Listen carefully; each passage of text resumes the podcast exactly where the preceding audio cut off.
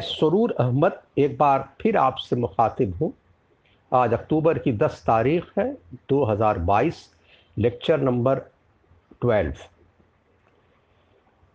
जो टॉपिक आज मैं टेकअप कर रहा हूँ, वो democracy in different parts of the world. मैं डेमोक्रेसी पर एक दो बार पहले भी डिस्कस कर चुका हूँ, लेकिन आज जो फोकस है वो थोड़ा डिफरेंट टाइप का होगा। इसलिए कि हम जब गुफ्तगु करते हैं तो अक्सर हम आपस में भी डिस्कशन में और इवन वेस्टर्न राइटिंग या ओरिएंटलिस्ट या जो भी लिखते हैं, या वेस्टर्न राइटर्स या एक्सपर्ट्स उनसे शायद गाइड होकर के, या ऐसे हम लोग भी जब इसको टेकअप इशू को टेकअप करते हैं तो ये बात मानते हैं या समझते हैं कि मुस्लिम दुनिया, मुस्लिम वर्ल्ड में इलेक्टेड गवर्नमेंट या डेमोक्रेसी का फुकदान है, यानी कमी है। हालाँकि कहीं ये नहीं लिखा जाता कि बुद्धिस्ट कंट्रीज़ में कमी है या क्रिश्चियन कंट्रीज़ में कमी है, यानी डेमोक्रेसी का कमी है या फुकदान है लैक ऑफ़ डेमोक्रेसी है। या हिंदू कंट्री हिंदू कंट्री तो इंडिया है इंडिया हिंदू कंट्री नहीं सेकुलर कंट्री है, लेकिन हिंदू डोमिनेटेड सेकुलर कंट्री यहाँ तो बजाबता डेमोक्रेसी है। तो ऐसे कंपार्टमेंटलाइज करके डिस्कस नॉर्मली नहीं होता है, लेकिन जब मुस्लिम दुनिया का होता है तो ये बात अक्सर आ जाती है कि भाई मुस्लिम दुनिया में इलेक्टेड गवर्नमेंट कहाँ हर जगह तो तानाशाहियत है डेमोक्रेसी नहीं है डिक्टेटरशिप है।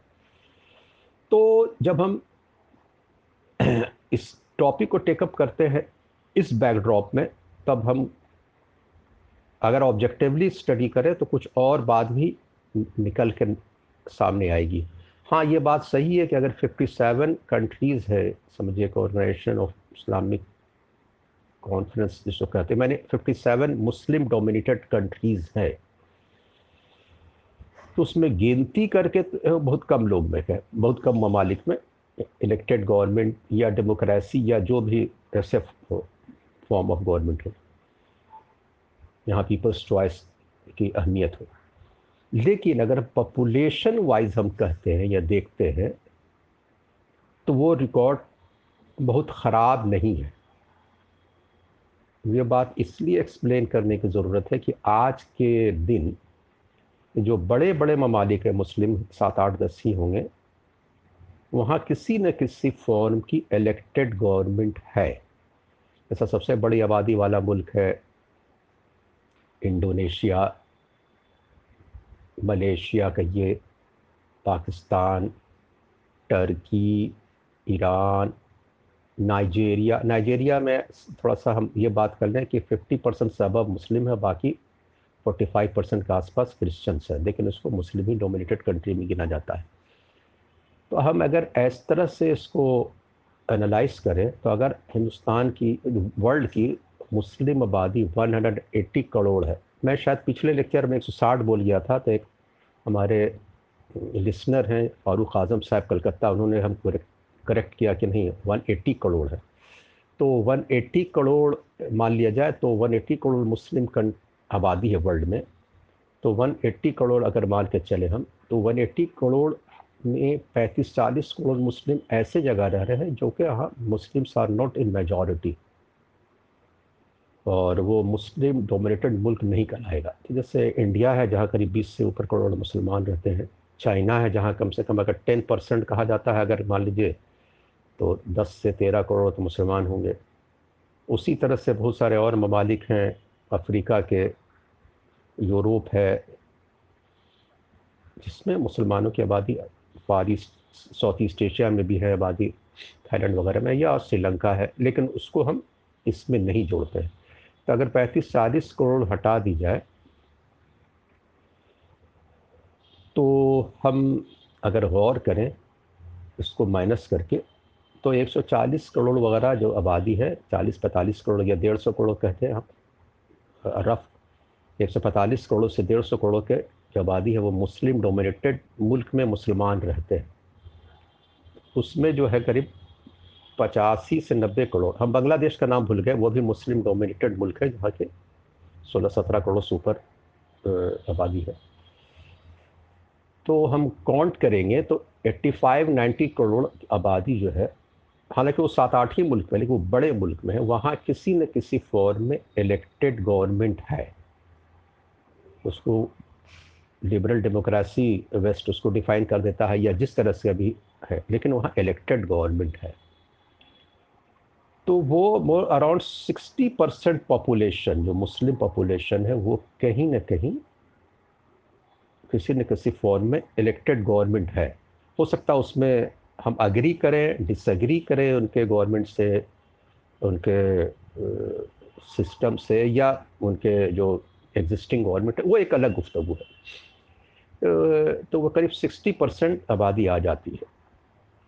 उसी तरह से हम अगर गौर करें तो जो बुद्धिस्ट कंट्रीज़ अगर ले लिया जाएगा, अगर इसी तरह से एनालाइज किया जाए फार ईस्ट एशिया की साउथ ईस्ट एशिया की चाइना को भी अच्छी खासी बुद्धिस्ट की आबादी है जापान की शिंटोइज़म भी है कन्फ्यूशस को भी मानने वाले हैं कॉम्युनिस्ट भी हैं, लेकिन तो शायद वो रिकॉर्ड उतना अच्छा नहीं है।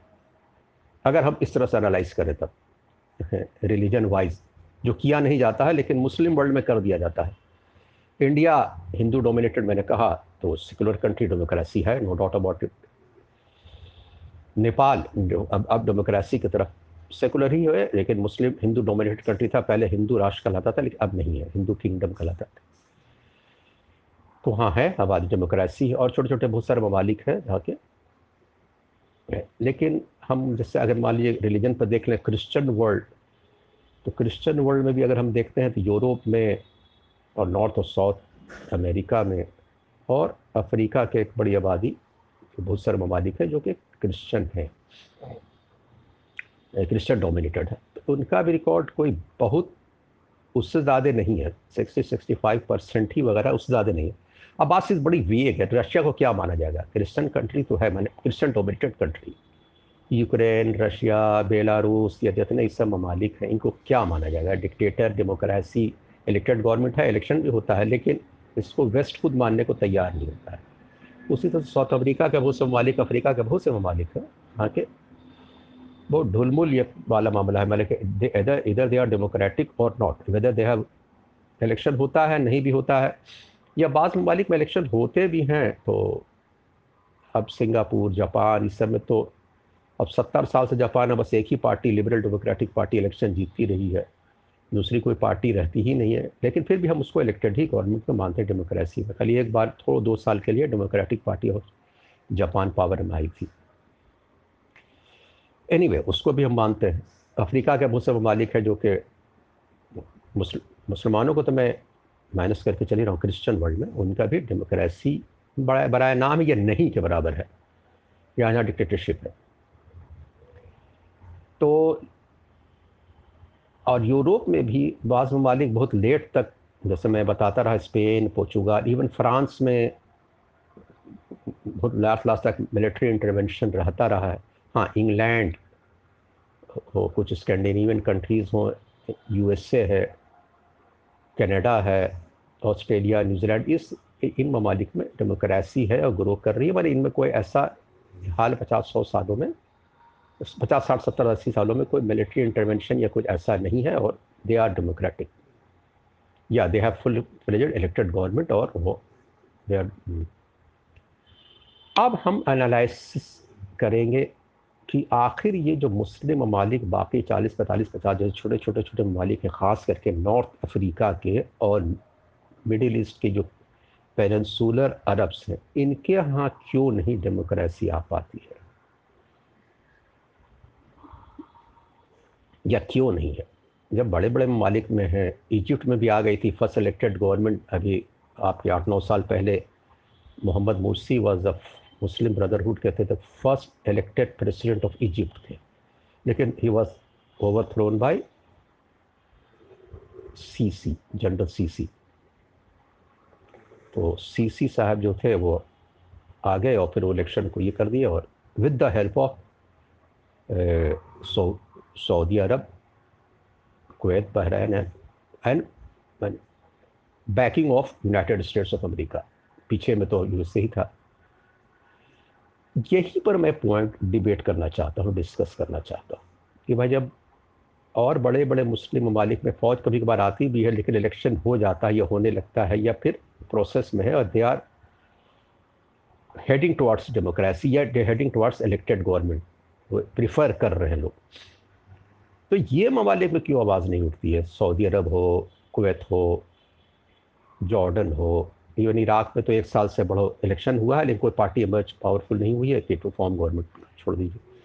बहरैन हुआ यूएई के छोटे हैं ममालिक यमन ये ये सब जो है Tunisia Algeria Libya I talked about Egypt मराकश Mauritania ये इनमें क्यों ऐसा हो रहा है नहीं हो पाती है? क्या इनहेरेंट प्रॉब्लम है? देखिए इनहेरेंट प्रॉब्लम एज सच नहीं है। टू पुट इट ब्लडली यहाँ आने नहीं दिया जाता है। जैसे मैंने कहा कि सीसी साहब को बजाबता ओवरथ्रो कर दिया गया नौ साल पहले करीब, और नई गवर्नमेंट ज़बरदस्ती फ़ौज आ गई, जबकि वहाँ इलेक्टेड गवर्नमेंट थी। The first elected government whatever be their policy whatever be their view whatever be ये, उससे हम डिसअग्री कर सकते हैं। डिसअग्री करेंगे। देखा जाएगा बाद में क्या किया जाएगा, लेकिन टू ओवर थ्रो और मिलिट्री इंटरवेंशन करा करके तो गला जो थ्रो गला जो घोंट दिया गया तो ये जो मसला है, ये कहाँ से शुरू होता है? ये सऊदी अरब या जितने नॉर्थ अफ्रीका पेनसुलर अरब जितने हैं, कुवैत, ये की जब हिस्ट्री पर हम गौर करें, कम से कम सौ सालों की तो गौर करेंगे कि ये बड़ा इलाका किसी न किसी, मैंने बहुत ज़माने तक और ओस्मानी सल्तनत, जिसको ओटोमन अम्पायर कहते हैं, उसका हिस्सा हुआ करता था। नॉर्थ अफ्रीका, जैसा मैंने कहा कि इजिप्ट से लेकर के पूरा मरोकश, मोराटानिया तक जो है करीब करीब बहुत बड़ा हिस्सा जो था वो, और सेवनटीन सेंचुरी तक ओटोमन टर्क का हिस्सा था। लेकिन एटीन सेंचुरी, बल्कि कहिए, नाइनटीन सेंचुरी के शुरू से इजिप्ट पर पहले नेपोलियन आए, फिर गए, आए होते होते फिर फिर कब्ज़ा हुआ। नाइन, एटीन थर्टीज़ में अल्जीरिया में आए फ्रेंच। उसके बाद से तो ये लोग बहुत देर से, हालाँकि वो लोग एटीन थर्टीज़ वगैरह आते आते तक इंडिया का तो बहुत बड़ा हिस्सा कब्ज़ा कर चुके थे। यूरोप कब्ज़ा कर चुके थे, पूरा अफ्रीका का साउथ हिस्सा कब्ज़ा कर चुके थे। सॉरी, यूरोप तो स्लिप कर दिया। यूरोप वाले अमेरिका का पूरा, नॉर्थ और साउथ कर लिया। तो उनको बगल का अफ्रीका, जो सिर्फ़ मेडिटेरियन का जस्ट क्रॉस करके था, स्पेन, फ्रांस, पोर्चुगाल, इन लोग के लिए तो इटली, इनको लिए तो नॉर्थ अफ्रीका कब्जा करना कोई बड़ी बात नहीं थी। इतना देर से ही क्यों कब्जा हुआ? इतना देर से इसलिए कब्जा हुआ कि ओटोमन, टर्क जो उस्मानी मैंने कि टिल एटीन सेंचुरी बहुत स्ट्रॉन्ग थे। उनकी नेवी बहुत स्ट्रॉन्ग थी। जैसे नबील मतार की किताब है कि वो बिटवीन 1616 एंड 1645 मेडिट्रेनियन में 400 नेवल शिप्स की यूरोपियन पावर के नेवल शिप्स को उस्मानियों ने टर्कों ने टर्क टर्की नेवल शिप जिसका कभी एक डिस्कशन नहीं होता है।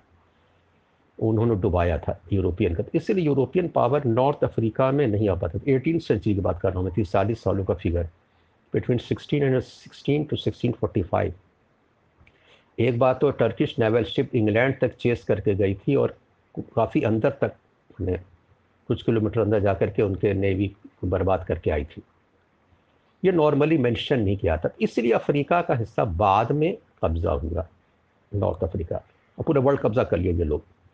इसलिए कि वो तो जिस तरह से उस्मानी वीकन होने लगे और ख़त्म होने लगे उस Ottoman empires by nineteen century वो धीरे धीरे सिकुड़ने लगे और नाइनटीन ट्वेंटी ट्वेंटीज़ वगैरह फ़र्स्ट वर्ल्ड वार के बाद ट्वेंटी टू ट्वेंटी थ्री वगैरह आते आते वो ख़त्म हो गया ख़त्म हो गया टर्की सिर्फ़ रह गया। तो फ़र्स्ट वर्ल्ड वार में उसमें जो हिस्सा कब्जा हुआ, वही हिस्सा जो है, वही हिस्सा, एकदम to be very much precise कि वही हिस्सा जो है आज तक, जो ओटोमन टर्क्स का जो था वही हिस्सा प्रॉब्लम बना हुआ है, जो ब्रिटिश और फ्रेंच कॉलोनीज बन गया उसके बाद। जहाँ अभी तक डेमोक्रेसी ग्रो नहीं कर पा रही खुद टर्की में है। यानी whether you agree with Erdogan और not he is an elected leader election होता है, इतना परसेंट वोट आता है। इस बार आया भी कि उनको कम वोट आया पिछले बार से। लेकिन he is an elected leader इस, वो कमाल अतातुर किया उसके बाद जो मिलिट्री डिक्टेटरशिप रही, वो नहीं है वो वहाँ तो इलेक्शन होता है।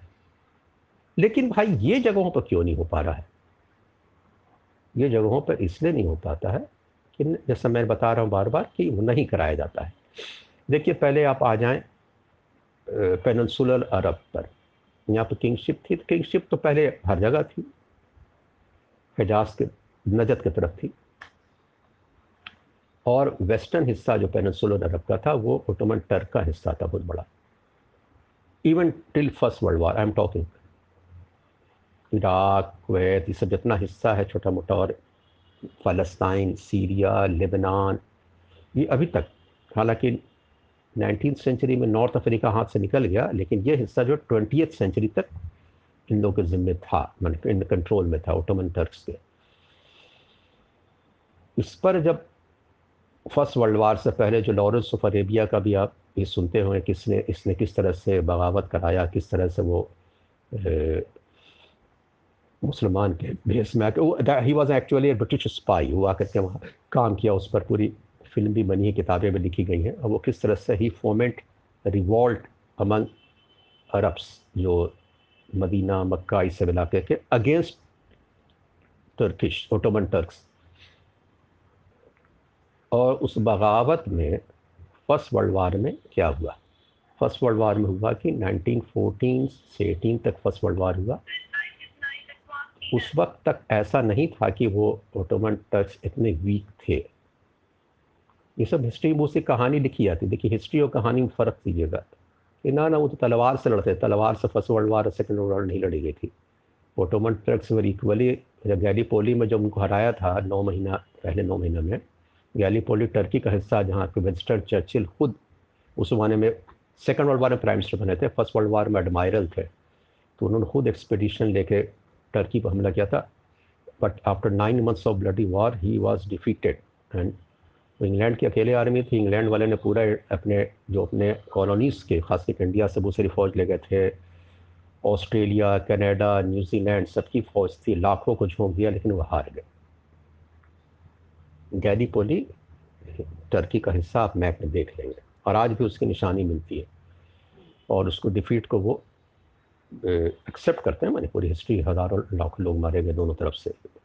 लेकिन उसके बाद इन्होंने अरब एरिया में रिवॉल्ट करवाया और मुसलमानों ने रिवॉल्ट किया अगेंस्ट ओटोमन टर्क्स ये नस्ली चलाया गया प्रोपोगंडा यानी कि ब्रिटिश चलाया, ब्रिटिश बजाबता जो मैंने तस्करा किया आपको कि किस तरह से तुम अरब हो तुर्की नस्ल के लोग हैं योर सुपीरियर रेस कुरान तुमरे माया नबी तुमरे माया वो क्या है? ओटमेंटर से वो करके के यहाँ तक कि मदीना, जो बगदाद से मदीना रेलवे लाइन थी डमेस्कस बताता इस सॉरी अंकारा तक, मैं बगदाद कर दिया सॉरी सॉरी अंकारा से लेकर मदीना तक, उस ज़माने में 1910 में रेलवे लाइन थी। कोई तलवार से लड़ने वाले लोग नहीं थे, और गैरिसन था बाबा मदीना में। लेकिन जब बगावत हुए तो टर्किश वो टेकन बैक और उनको भागना पड़ा वहाँ से। With the help of British and French forces पूरा इलाका को किया गया। हुसैन बिन अली, जो शरीफ ऑफ़ मक्का थे और जो कि अरब थे, उन्होंने ब्रिटिश का साथ दिया और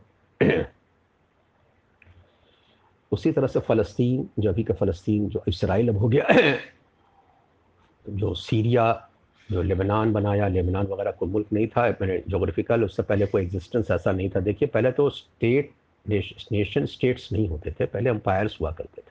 लेकिन कुछ प्रोविंशियल आपको, जैसे नबी वसल्लम ज़माने में उससे पहले भी कही कर ये शाम है, ये फ़लस्तीन है, ये इराक है, ये मोटा मोटी कहलाता था।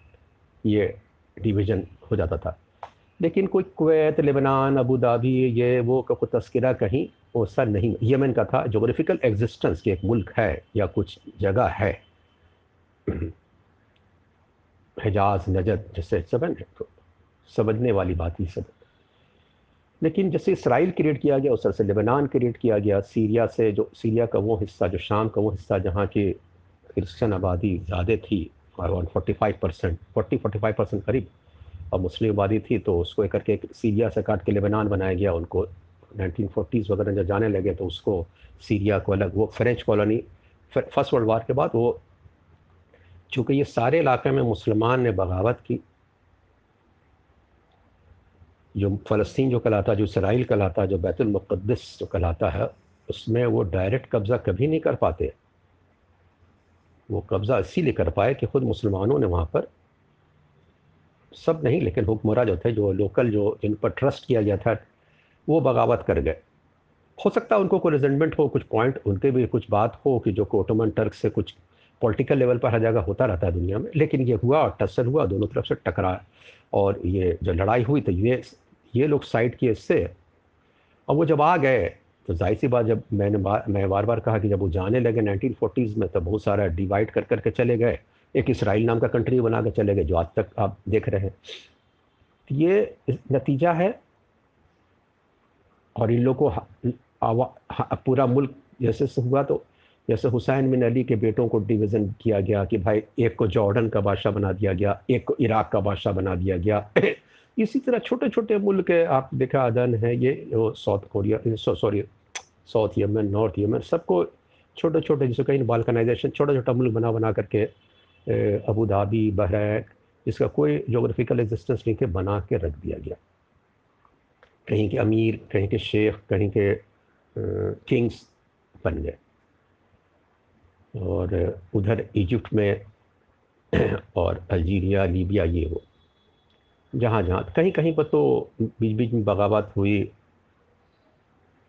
जैसे अल्जीरिया में फ्रांस से बदाबता लड़े लोग तो वो तो बहुत दिन तक एंटी फ्रेंच रही गवर्नमेंट, जो आई पावर में। लेकिन उसके कुछ दिन के बाद, बहुत दिन के बाद फिर किसी न किसी तरह से यूरोपियन पावर जो जो प्रीवियस कॉलोनियल पावर्स है, वो अपने अपने लोग को बैठालना शुरू कर दिया, करने रहते हैं, करते हैं, अभी तक। और वो मॉनिटरिंग करते रहते हैं कि कहाँ कहाँ डेमोक्रेसी नहीं आए। अगर डेमोक्रेसी आ जाएगी तो भाई इंडोनेशिया में आज आपको प्रॉब्लम नहीं होता है, मलेशिया में, इतना बड़ा मुल्क है, तीन आबादी मुस्लिम ममालिक है, या कहीं और भी इवन पाकिस्तान में स्ट्रगल होता रहता, आर्मी आ भी जाती है तो लोग लड़ करके, यानी कि मुशर्रफ जैसे कहा जाता है कि जुडिशल पाकिस्तान में जुडिशरी या मिलिट्री मिल ही रहती है, लेकिन जो कहा जाता, लेकिन शायद उनको नहीं मालूम को 2008 में जो मुशर्रफ गए, वो जुडिशियल ने उठा कर फेंक दिया जुडिशियरी ने उठा कर फेंक दिया एक तरह से। पॉलिटिकल पार्टी तो बाद में भी बच की चौधरी इफ्तार आप याद होगा, जो चीफ जस्टिस उनको जब हटाया गया था मुशर्रफ तो लोग स्ट्रगल किए। कोर्ट, सुप्रीम कोर्ट ने फैसला किया। अब बाद में मुशर्रफ को इम्पीच हुआ, मुशर्रफ गए। उसी तरह से बांग्लादेश में भी आर्मी आती रही, लेकिन पॉलिटिकल पार्टी चाहे अवामी लीग हो बीएनपी हो, मैं मैं उसको, मैं कह रहा हूँ कि मैं उसकी बात नहीं कर रहा हूँ, मैं लेकिन एक पॉलिटिकल स्ट्रगल चलता रहा। अवामी लीग आए बीएनपी आए, जो भी आए, लेकिन एक पॉलिटिकल स्ट्रगल रहा और डिफीट दिया गया। तो ये बातें क्यों उस जगह पर नहीं होती है? तो उस जगह पर होती है। आपने देखा, जिसको स्प्रिंग कहा गया था, अरब स्प्रिंग या उसके बाद जो बहुत सारा उथल पुथल हुआ, बहुत सारे चेंजेस हुए, होसनी मुबारक की थ्री डिकेट्स ओल्ड गवर्नमेंट को उठा कर फेंक दिया गया। इलेक्शन हुआ डूली इलेक्टेड इलेक्शन हुआ पावर में आए। ये लिविंग मेमोरी है। इसके लिए बहुत पुराना जाने की ज़रूरत नहीं है। कौन इसको मॉनिटर करता है, कौन देखता रहता है कि कौन, कोई गवर्नमेंट नहीं आए, जो आ गई तो आ गई है। इवन मैं बात कर मेरे पाकिस्तान में भी होती है it is interest of United States वहाँ मिलिट्री रहे। तो इंटरेस्ट में है तो होता है। अब देखिए सेंट्रल एशियन के कंट्रीज़ हैं, ये स्पेशली पॉपुलेटेड कंट्री हैं पाँच छः हैं। पाँच का ये अजरबैजान तो उस साइड हो जाता है। कुल सात करोड़ से ऊपर आबादी है, सवा सात करोड़। यहाँ भी रशियन इंटरवेंशन हो जाता है। और रशिया और अमेरिका भी बेस बना रहता है। अफ़गानिस्तान से जब उसको लड़ना था, ये था, वो था तो। तो वो नहीं चाहेंगे कि वहाँ कोई डेमोक्रेटिक अपसर्ज हो या डेमोक्रेसी आए, और पावर में वो या इलेक्टेड गवर्नमेंट हो, या अपनी खुद मुख्तार बना हो कि पब्लिक खुद डिसाइड करे पीपल्स चॉइस ये चीज़ें, वो कहीं कहीं ये पावर जो है वेस्टर्न पावर्स अपनी सिर्फ़ उसी जगह नहीं करती हैं। ये इंटरफेरेंस इनका साउथ अमेरिका में भी और अफ्रीका में भी होता रहता है, लेकिन हम नोटिस नहीं करते हैं। मुस्लिम दुनिया का तो नोटिस हो जाता है कि they are in the heart of the world बहुत सारा तेल का मामला, बहुत सी चीज़, आप देख लीजिए, मुस्तकिल इनकी किच पिच को आप आप कितने डिक्टेटर्स कितने हुक्मरान को इलेक्टेड गवर्नमेंट को उठा कर फेंकवाते हैं, कू करवाते हैं, चाहे चिली का हो वेनेजुला का हो पैनामा, निकारा हुआ बहुत जगह पर ये आज वो पलटेंगे, आज वो पलटेंगे, ओ अच्छे, इनकी गवर्नमेंट नहीं है, जो बनाना रिपब्लिक रोज़ तख्ता पलटते रहेंगे, या पढ़, पलटवाते रहेंगे उसमें United States in particular plays a very important role अब ब्राज़ील में जेर बेल्सोनारो साहब हैं, खुद आर्मी के जनरल है, ठीक है इलेक्टेड ही कहलाएँगे अभी इलेक्शन हो रहा है प्रोसेस चल रहा है उनके यहाँ।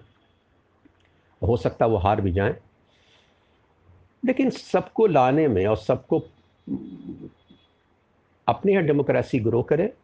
जब तक डेमोक्रेसी का जैसे आप पूरा ग्रोथ देखिएगा जब डेमोक्रेसी फ्रांस में, इंग्लैंड में, जैसे जैसे ग्रो की, यूनाइटेड स्टेट्स में, अपने यहाँ ग्रो की।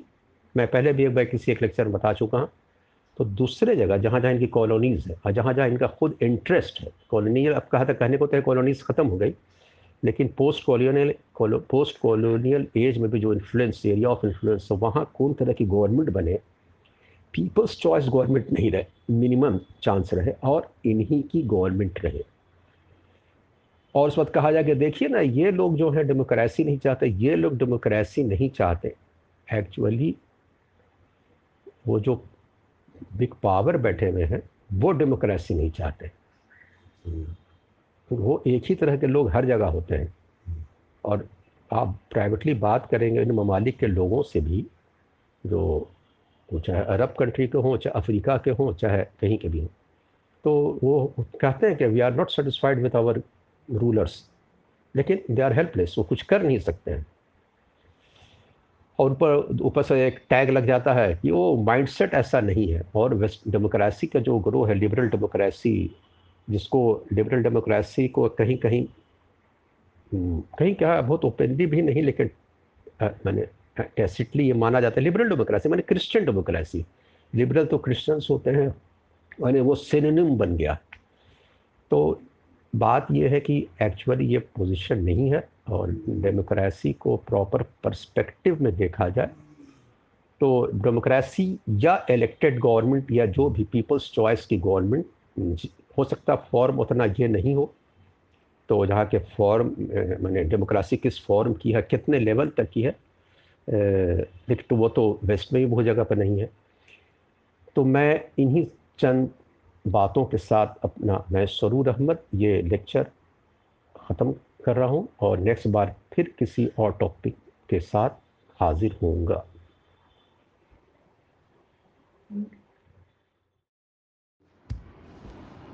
अभी जो मैंने लेक्चर पेश किया है, उसमें एक छोटी सी गलती आ गई एक जगह पर। मैंने कहा कि सीसी को, मैंने जो general Abdul Fattah al Sisi जो है इजिप्ट के उनको हटा दिया गया था। एक जगह पर गलती से ये बोल दिया। एक्चुअली पोजीशन होना ये चाहिए था कि सीसी ने president elected president Mohammed Morsi को हटाया था। इन the inconvenience caused is deeply regretted.